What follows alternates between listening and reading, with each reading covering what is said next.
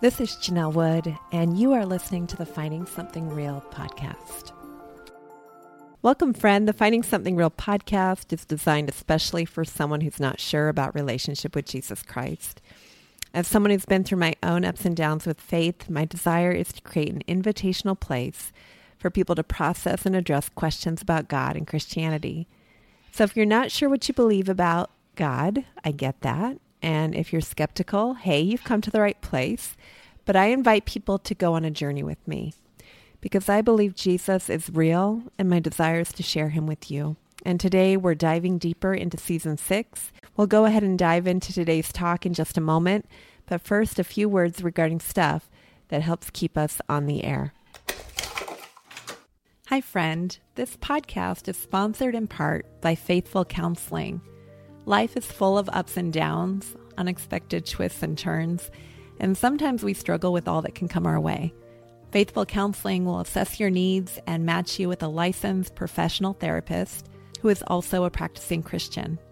It's not a crisis line, it's not self help, it's professional counseling done securely online. And as someone with a master's degree in counseling psychology and whom at various times in the past 20 or so years has benefited from seeing a professional therapist, I know the value that professional counseling can bring because we all need someone to talk with and Faithful Counseling can help. Please visit faithfulcounseling.com slash finding something real to sign up for professional faith-based counseling. It's more affordable than traditional offline counseling and financial aid is available. There's also a special offer for Finding Something Real listeners to get 10% off your first month at faithfulcounseling.com slash finding something real. Thanks again to Faithful Counseling for being a sponsor of this episode. Well, welcome back to the Finding Something Real podcast, friend. This is your host, Janell Wood. I'm so glad that you are back where we've been talking to young women and guests in season six. We've been starting off each month with a different young woman sharing her faith story and allowing her the space to ask some tough questions about God and Christianity. This month, though, I am personally taking some time off to be with my family and also have some behind the scenes kind of working stuff that I'm working on. So, um, while I'm away, we are featuring some bonus episodes and conversations with or for some young women who've asked some great faith questions here on the podcast. And like most of the episodes we're sharing this month, um, today's episode is a little different in that the question didn't come up on a recent podcast episode. Rather, it's something we don't really talk about much. Um, but just before recording this today, I was editing a different podcast episode that will air before this one. That episode with Pastor Dubois Dutoit was co hosted by someone you may remember, my former co host, Dagmar from the Netherlands. And the one thing that Dagmar shared uh, in that conversation was the idea that she's afraid to surrender to God uh, because maybe she wants to figure out who she is first, even though she spent the last year having some very unexpected and hard health challenges that have really, I think, thrown a huge wrench in some of her plans of self discovery. So today, we're going to be talking about identity, God, and specifically the gift of the unexpected, discovering who you were meant to be when life goes off plan. That's actually um, the title of today's special guest new book. Our guest today is a former journalist and news anchor. She holds a broadcast journalism degree from the University of Georgia. As a freelance writer, her essays about living an unexpected life have appeared on sites such as Today, Good Morning America, Yahoo News, and ABC News. She regularly advocates for the full inclusion of people with um, Congress's National Down Syndrome Advocacy Coalition. Her and her husband, Andy, and their three children make their home on Florida's Space Coast. I'm so excited to welcome her, and yet I totally forgot to mention that I'm joined by a co host today as well who's going to introduce her with me. Dagmar's here as well. Dagmar, hey. Hey. I'm just reading my phone here, totally forgetting. You're right there. yeah, I am. But it's okay. Go ahead. No, I'm so glad. Well, I'm super excited. We're going to uh, welcome today together Jillian Benfield. Jillian, welcome to the podcast. Thank you so much for having me. It sounds like um, what you mentioned, uh, Mars. uh, you know, journey to self-discovery, and then all these things happen, just fits right in line with um, with this book and my story as well. Don't you just love divine uh, encounters like that? Like mm-hmm. today, I'm working on a completely unrelated episode, and then I'm like, wait a second. Uh, this is crazy. And then I call her just thinking I'm going to check in. And then all of a sudden we're talking about you. And here she is. So I know, Dagmar, you were the perfect co host for this conversation. The perfect co host. I think so too. so, super excited. Jillian, would you share about the unexpected and what inspired this book? Yeah. So, um, I'll take you back to 2013 when um, we I just had my first daughter with my along with my husband Andy, and uh, we moved out across the country to Las Vegas, Nevada, because um, that's where the Air Force sent us uh, after Andy finished dental school, and um, I decided to take the year off from journalism because again I just had my first daughter and this assignment was such a short assignment. It was only a year long. And I thought I would go right back to TV news once this assignment was over. Well, then May 2014 rolled around, and I am waiting to hear where we get assigned. And I'm waiting and I'm waiting and I'm pacing and I'm pacing. And finally, my phone rings, and it's my husband. And before I even said hello, I said, What did we get? And he said, Alamogordo, New Mexico. And we both got really quiet because there's not even a Target in Alamogordo, New Mexico, let alone a TV news station. And so I cried pretty much all day long because this was just not a scenario I had dreamt up in my head.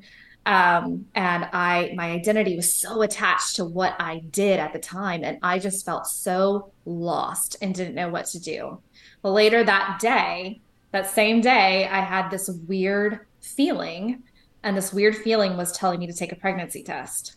And we were not in the business of trying. Our daughter had just turned a year old. Um, but I happened to have an old test that made the cross country move with us somehow. And I, I took it and almost immediately saw the word pregnant pop up in all caps. And I remember slapping my forehead in shock and thinking, okay, God, okay, you want me to be a stay at home mom. I get it. Okay. I thought I had it all figured out. Well, a couple months later, we moved to Alamogordo. And there's more tears because it was unfortunately just just like how we pictured it. um, you know, just very remote. Um, but then it was time for my 20 week ultrasound. And um, I get to the ultrasound and everything seemed to be going okay. And finally, the technician thanked us walked out the room. A nurse walked into the room and she said, Well, everything must look great because the doctor's not here. And as soon as she said those words, the doctor walked in and he explained to us that our child had a higher chance of having a trisomy. And I said, Well, what does that mean? And he said, It means that your child could have a condition like Down syndrome. And I just remember my back breaking out in fire and the words, I can't be a special needs mom. I can't be a special needs mom, just going over and over again in my head like a skipping CD. Uh, because, of course, I couldn't, because that was definitely not a part of the plan. Um, eight days later, after getting blood work done, my husband called me and he said, The doctor called. It's not good. I'm coming home. Mm. And I just remember my heavy 21 week pregnant body just falling to the kitchen floor. And the words, oh no, oh no, oh no, this doesn't feel real, this doesn't feel real, just coming out of my mouth. And finally, he walked in the door, and I could tell almost immediately that he was going to get sick. And I followed him to the bathroom. And after he did get sick, I just remember him laying his head on my chest and his hot tears rolling down my shirt. Um, we had both just turned 27 years old, and we were in shock that something like this could happen to us. Um, and we knew the test was positive for something, something life altering, permanent, possibly deadly, but we didn't know what.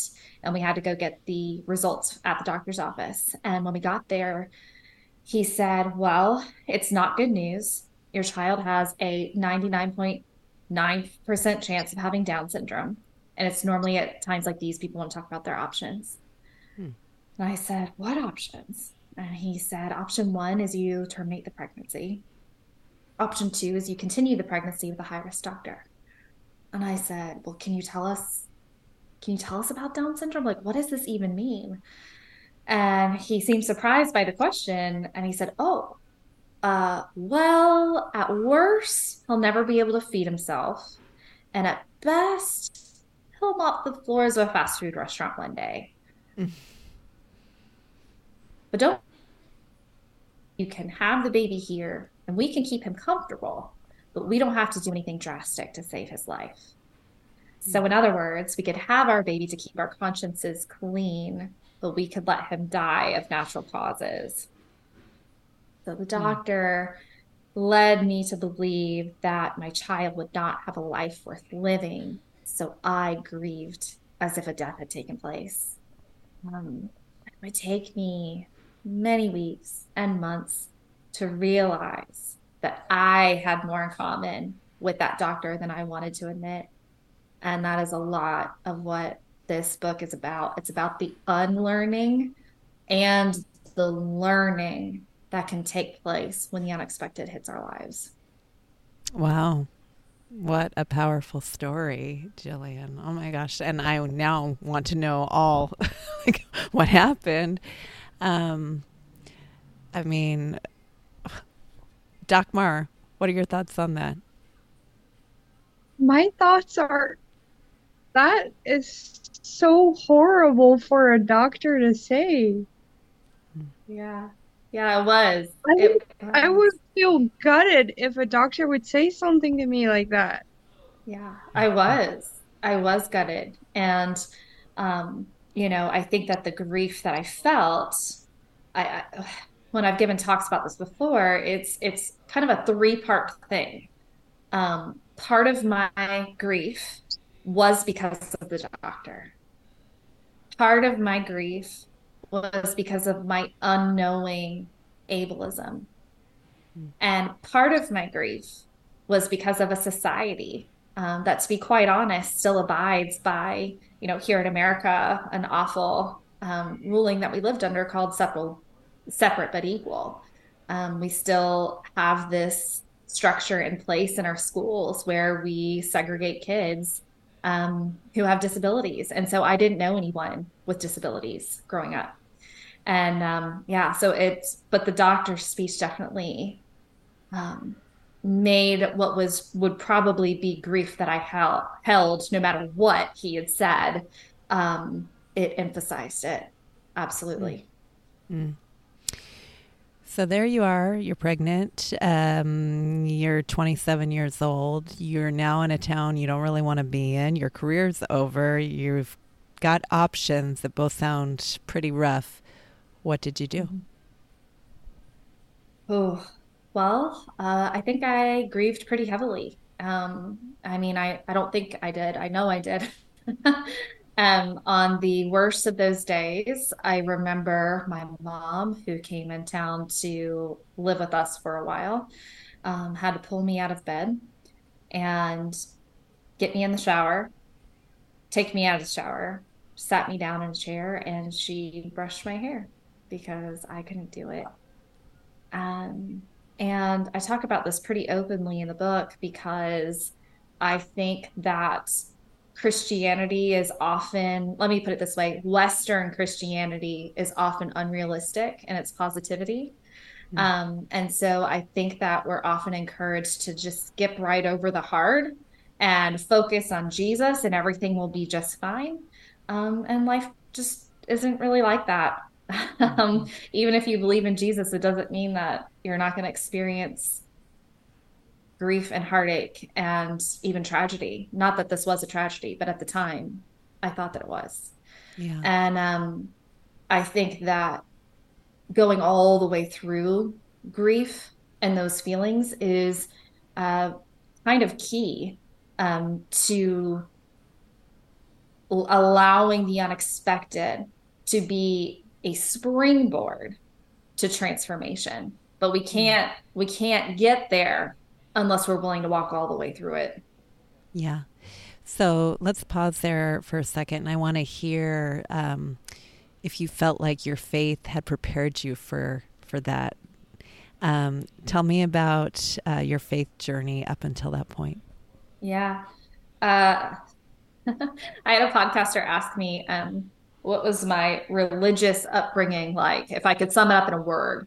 And I summed it up as confusing. Um, I uh, was raised by parents who were uh, Catholic and then left the Catholic Church. Um, and we were just, we kind of went to church occasionally. Um, and I was from a small town and they were unhappy with the public education. And so they sent me to a private school, um, which was very fundamentalist, which they didn't know. Um, you know, I think they probably thought all Protestant churches and schools and whatnot were the same, you know, but it was very fundamentalist, very rigid, um, and very much about hell and not so much about this redemptive God that we have. Um, and, you know, I walked away from faith, I would say, at 11 uh, years old when I went to this really terrible church camp. Um, that was all about, it was just all of that emphasized and um, how terrible we all are and um, who's out and who's in and um, that kind of thing. And so I didn't come back around to faith until I met my husband. And I was very intrigued by his religious upbringing. And, you know, for me, um, we got married and we started going to church. And I saw this pamphlet in the church bulletin, and it said that um, this class that was like a nine month course would cover more than 80% of the Bible. And me being the journalist that I was, I just knew that if this was ever going to be a part of my life outside of Sunday morning, that I had to almost investigate faith as the journalist that I was, because that's why, you know, that was part mm-hmm. of my personality. I just needed to to dig in and examine it for myself. And so I did, and it did change things for me.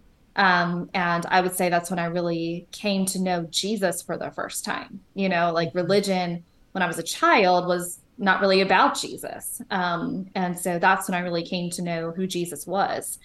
And um, so, what I would say though is during this period of grief, that my faith, the old faith, kind of came poking through the cracks and it was well what did i do to deserve this you yeah. know and i realized the further the deeper i allowed myself to go into that and peel back and peel back those layers um, is that i realized that my faith was very much tied to this American prosperity gospel that if you do good, God will reward you. And if you do bad, God will punish you. And I didn't even realize that I held those beliefs. But once the unexpected hit, that old faith, you know, it just popped through. And I had to really kind of deconstruct the faith that I had all mm-hmm. over again. And um, what ended up happening was uh, a reconstruction uh, during this process of going through the unexpected.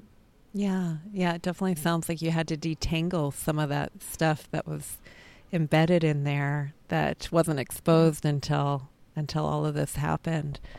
Um, wow. Uh, so you were processing your grief and how it, it, sounds like your mom was there. You had people around you who were helping you through that.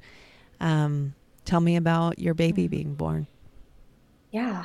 Um, so the military had to move us from New Mexico because the lack of resources, and they um, we were really hoping to be moved closer to family in the southeast, and that didn't happen. We moved further west to Arizona, and um, the day Anderson was born,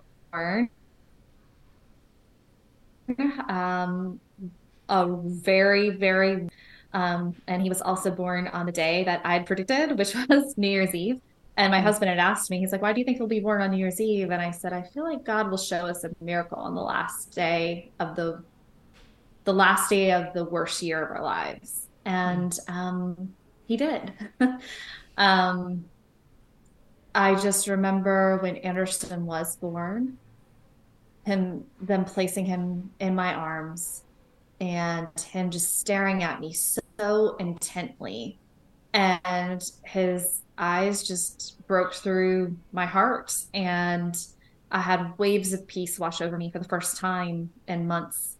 And um, yeah, it was definitely one of those moments where you just felt like God's fingerprints all over it. Well, tell me about uh, coming out of some of that grief and how you knew that you were no longer in the grieving stage. Did it immediately happen when your son was born? Uh, tell me about that process. Yeah, no, I think a lot of people would maybe expect the story to go that way because I did feel this supernatural peace when Anderson was born. Um, and I did feel like as if somebody was walking my steps for me for days. And then we got home and reality hit. You know, um, Anderson was born with a hole in his heart, and it took him eight hours a day just to eat um, and I was pumping. And so feeding him was literally more than a full time job. And I had a toddler, and, and he had, it was nothing for him to have an, some sort of medical appointment every day of the week. And I was drowning. Um, and I, again, was in a new community, didn't know anyone. Um, and it was me and my husband alone on this island. Um, and what the moment I would not say that grief stopped in a moment. Um, but I think the turning point for me was when Anderson was about 10 weeks old and he smiled his first real smile. And um, his little personality started shining through. And that's when my perspective started changing. Mm. And that's when I um, you know, was able to fall in love with him all over again and able to see him as the, you know, full little human person that he was.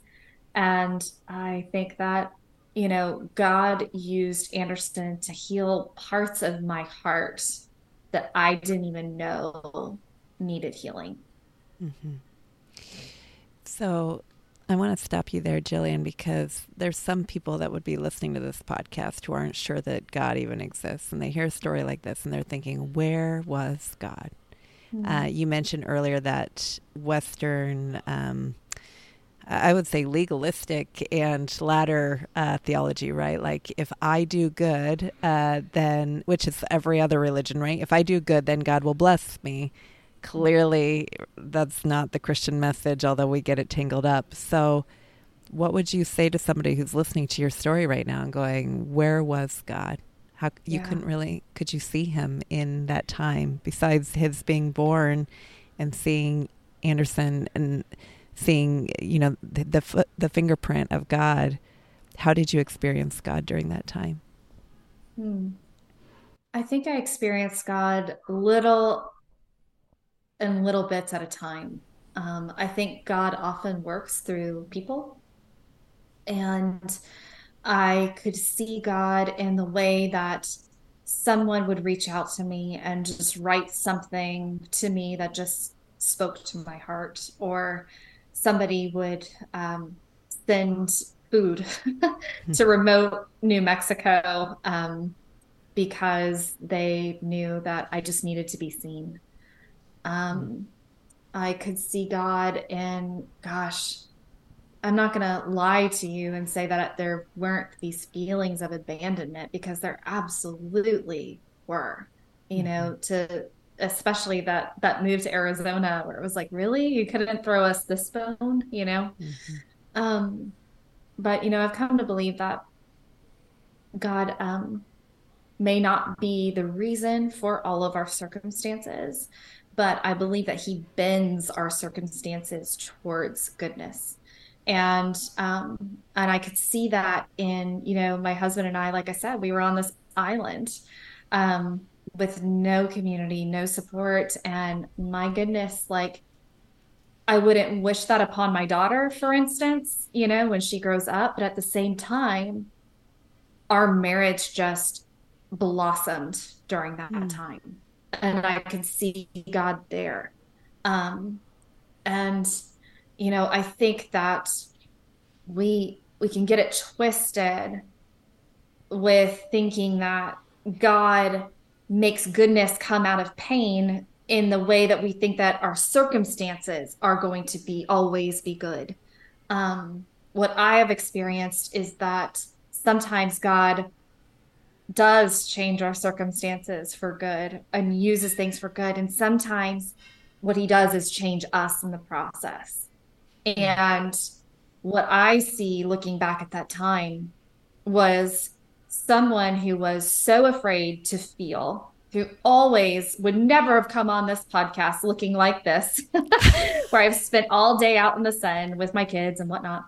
Um, you always had to be perfect, polished, all these things. And God just broke through that in me and mm. allowed me to be real with Him and vulnerable for perhaps the first time in my life. And it hmm. was through that vulnerability that I began to change.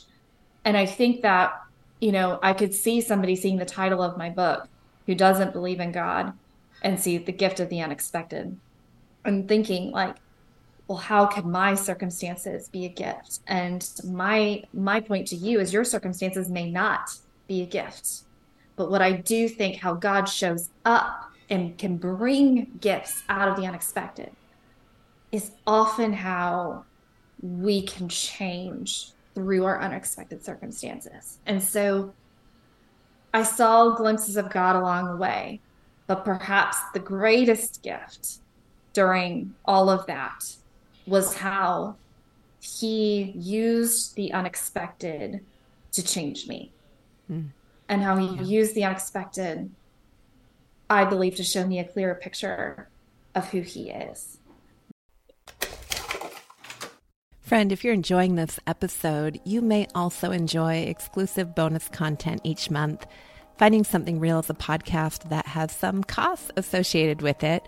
We have a website, monthly subscriptions to stay organized. We design things. We like to pay an assistant producer who keeps things going around here, that kind of stuff. We're not in the business of trying to make money, but we are in the business of wanting to keep this show going and be sustainable. So we use Patreon. And if you haven't heard of it, Patreon is the best place for creators to build memberships by providing exclusive access to their work and a deeper connection with their communities. Each month, patrons who support Finding Something Real get a bonus episode where we recap the month's episodes.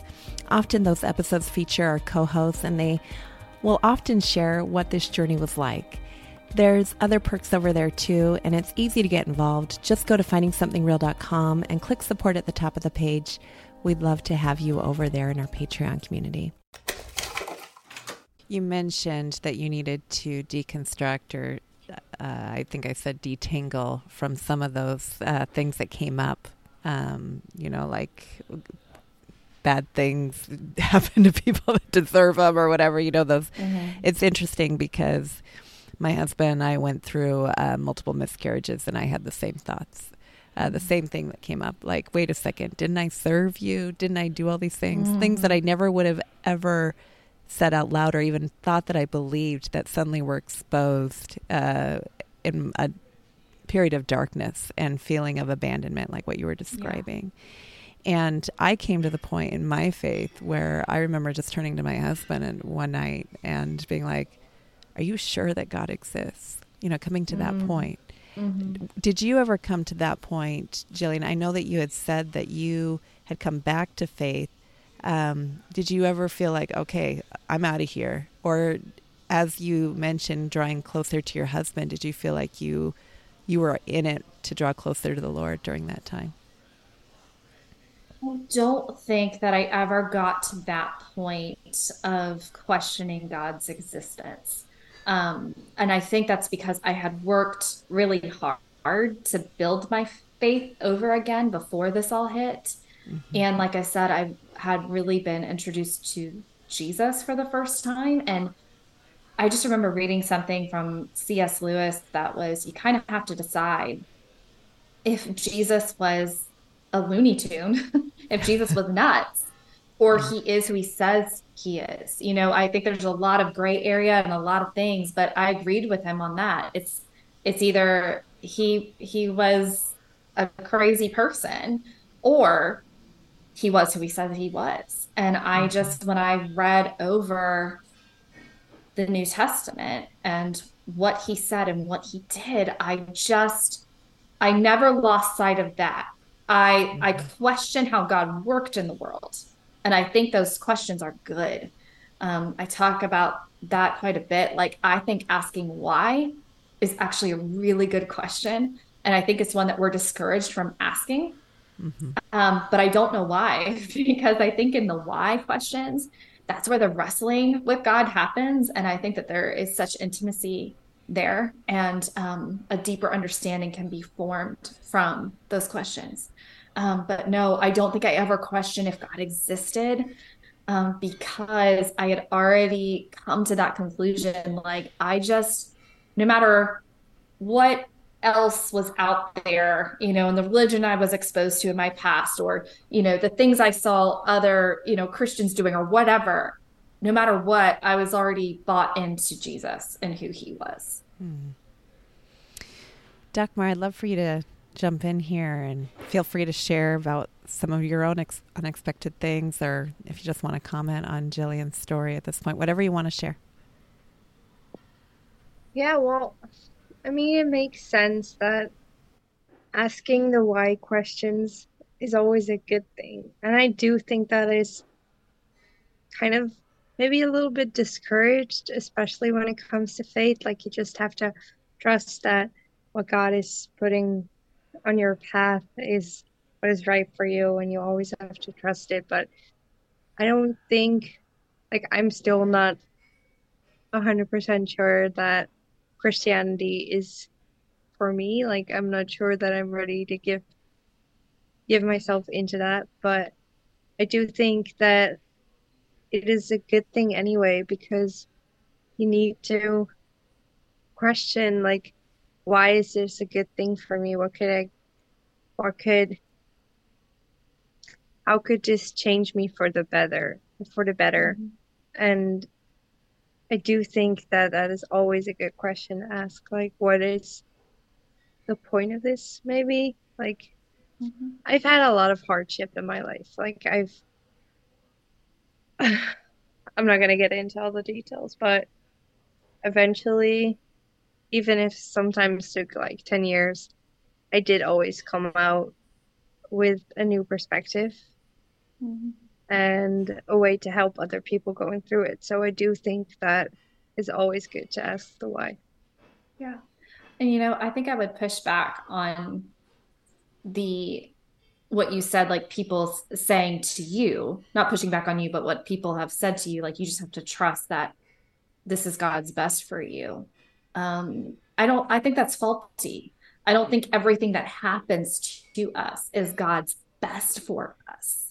Um, I don't think that, but I do think that when things are put into our paths that are not what's best for us, I think that God can use those things and rebuild them into something that is beautiful that can take he can take that experience and build something beautiful in us um, through it. And you know there's a lot of different theologies out there. You know there's some people that would hate what i just said because they think that everything that happens to us is predestined and that sort of thing. I don't i personally don't believe that. Um, and after we had our son with Down syndrome, he had open heart surgery and we had a miscarriage and got pregnant again. And after we announced that pregnancy, we learned that something was terribly wrong. And um, that pregnancy ended up requiring fetal intervention surgery and a NICU stay and surgeries. And I lived in a Ronald McDonald house away from my family. Um, you're not going to convince me that that experience was God's best for me. But what I can tell you from that experience and experiencing the unexpected again and again for a period of five years of, in our lives, that was a very dark time, was I can see how God used those experiences to soften me, to strengthen me, to change my perspective. You know, I think before I had this very privileged perspective, you know, and if I worked hard enough, then I could control my own destiny. And maybe people who didn't work as hard as I did, maybe that's why they were less fortunate. Like, even if I didn't like verbalize that, I think I kind of, it was in there, you know? And then when the unexpected happens, um, you just realize like how fragile we all are and how fragile this life is. And there's something devastating and also beautiful about that. And I think that God, the what I've come to believe after experiencing all the unexpected again and again, is that we can become the highest versions of ourselves that He dreamed up a long time ago through the unexpected because we become we can become more Christ-like through those experiences. But that doesn't mean that the experiences themselves are necessarily good or God's best.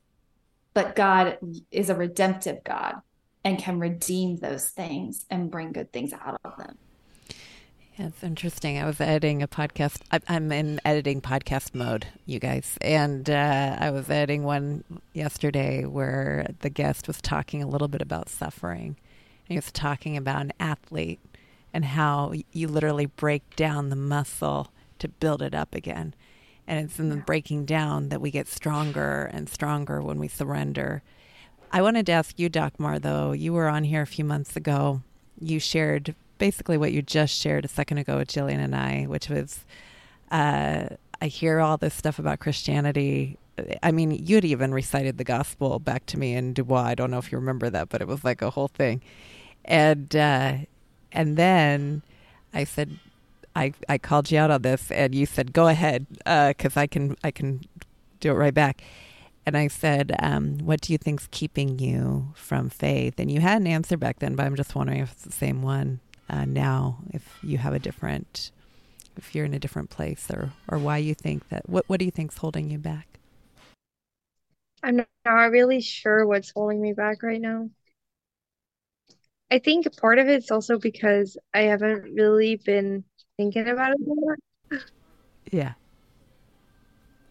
i've just kind of been caught up in my life and maybe that's also part of what's holding me back right now. Just because my life has never really been revolved around faith. Because I've like my grandparents are Christians, but other than that, like nobody in my family or my friends is Christian. So it's not like I get reminded of it a lot. Like oh yeah, I wanted to read the Bible again, or that stuff is mostly with you, and I think that's also part of what's holding me back. I don't have the community. Mm-hmm. Mm-hmm. Yeah.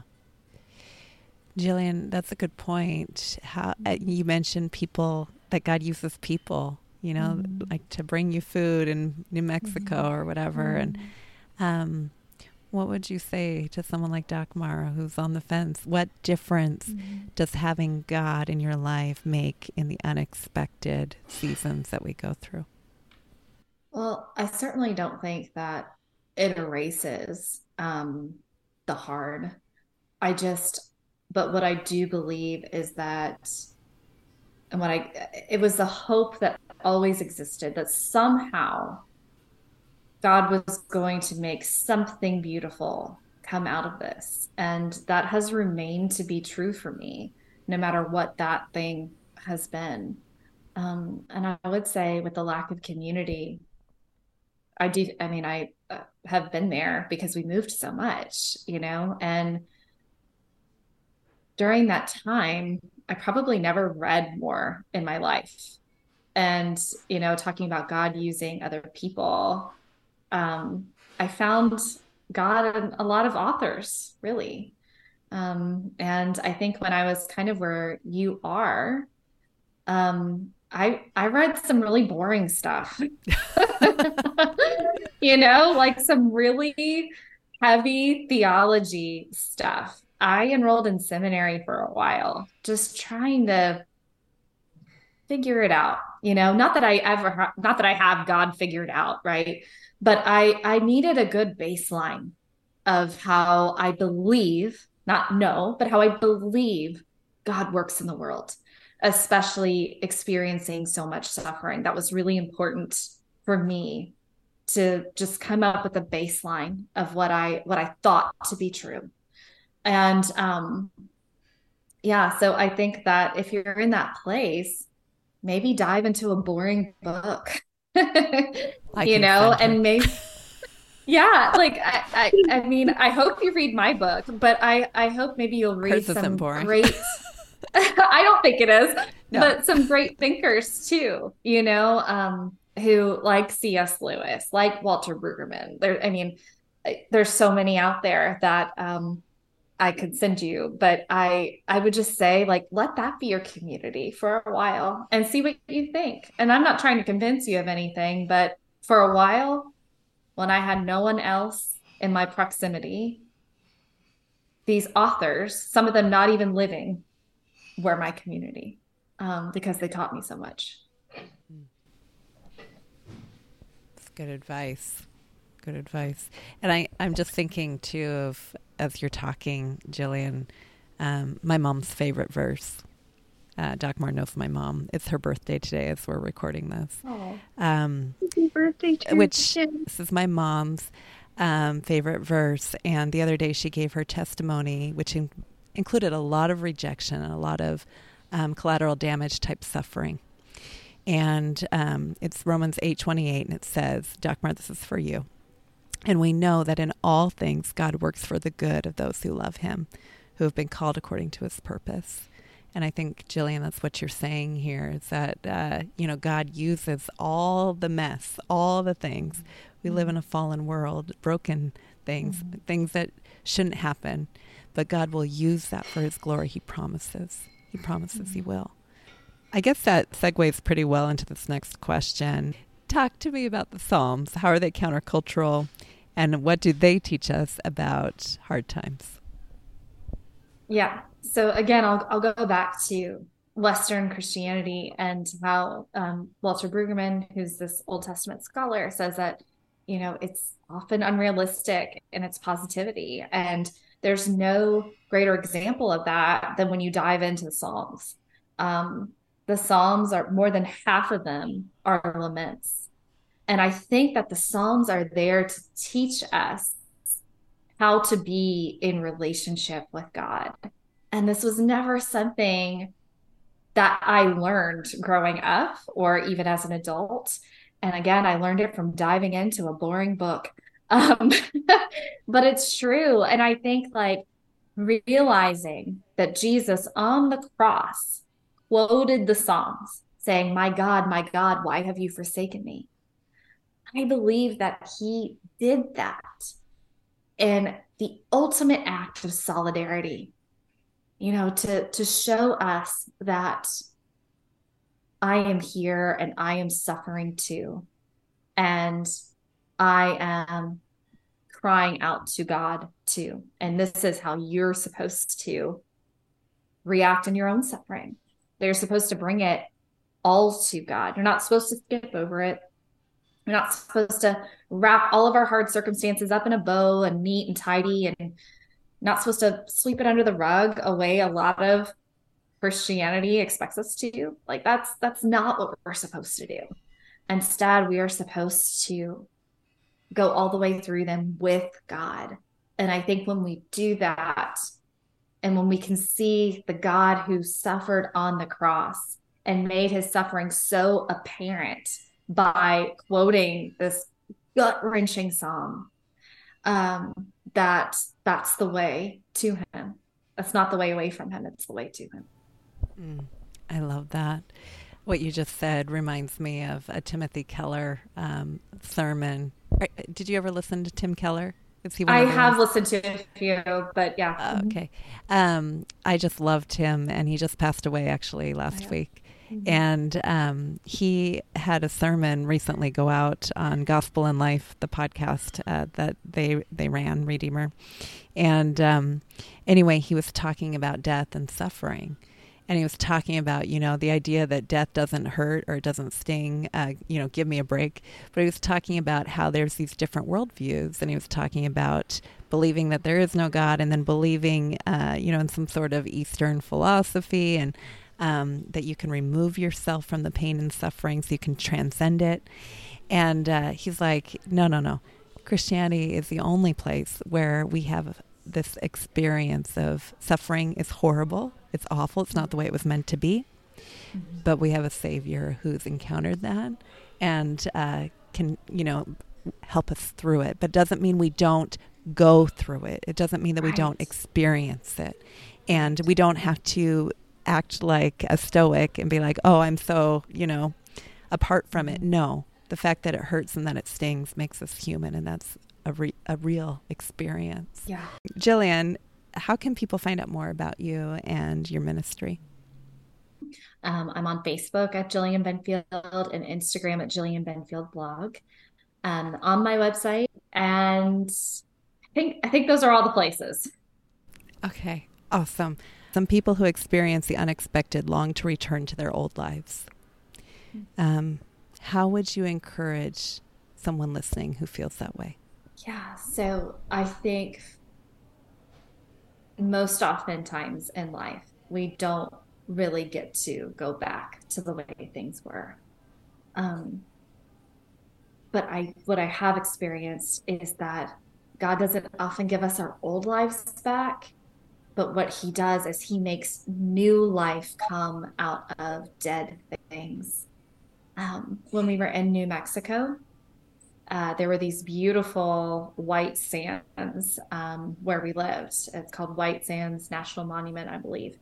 Um, and if you look at those, it, you know, it just looks like a beautiful sight. But what you don't realize is that it's actually a product of death and resurrection that land used to be covered by a giant lake and the lake dried up. It's never coming back.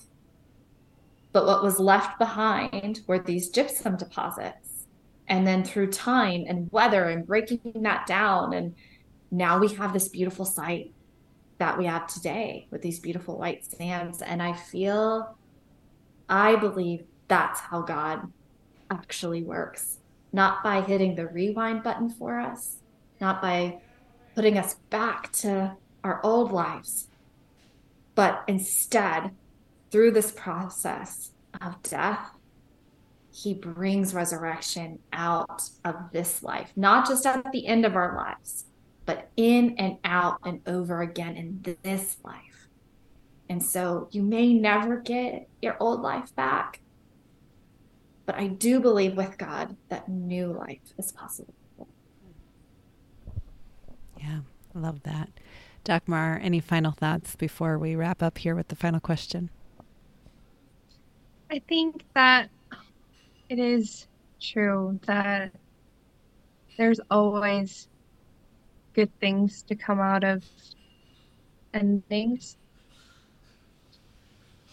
Stuff ends, stuff changes, and wishing to get your old life back usually just keeps you stuck in the missing and like missing old friends that you grew apart with and wishing that things could go back to the way they used to be but even if they did it wouldn't be the same because it would still be different. You would still be older and having had new experiences so I think what you said, Jillian, is completely right. Like it may it he makes things new out of things that have gone away. Yeah. I think that's how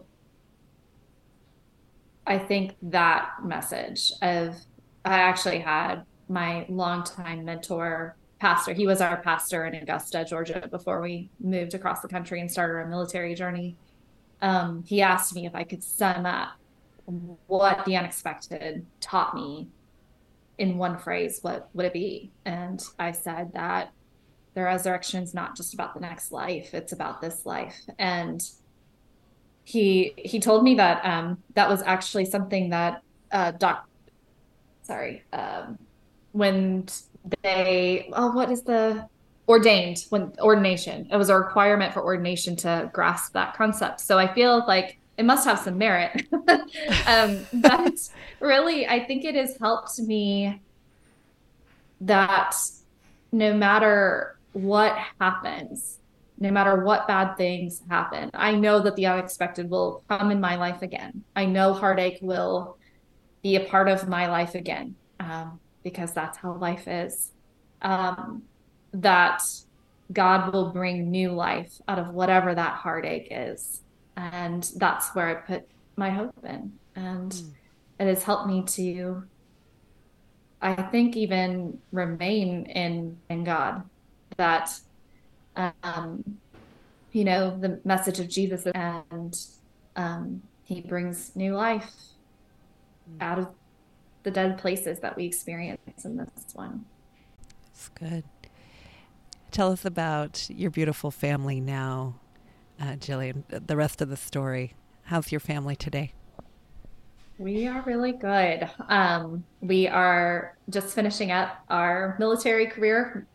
I say we, um, it's my husband's military career. Um, now he's a private practice uh, orthodontist in Florida. Um, we live 45 minutes south of where I grew up. I think I just accidentally showed you my dad there in the background. and we've never lived near family before. This is brand new for us. And um, it's been such a blessing. And Anderson is doing well. Um, we've got three kids now, and um, this is some of the happiest uh, that we've ever been. And just feel really, really grateful um, after all of those years of heartache uh, to be where we are right now. Praise the Lord. All right, Dagmar, go for it. The Finding Something Real podcast stands for restoration, authenticity, eternity, and love. Which of these four things stand out to you in your life most right now and why? I think the restoration. I, I think that's really what my book is about. And like I just said, like where we are right now, you know, and um, I think that God has just used all of our life's experiences and has weaved them into just something beautiful. And it doesn't erase the hard parts you know? There are still difficult parts about raising a disabled child in an inaccessible world. Um, I had one of those moments this week uh, where you realize how vulnerable your child is, and and that can be hard.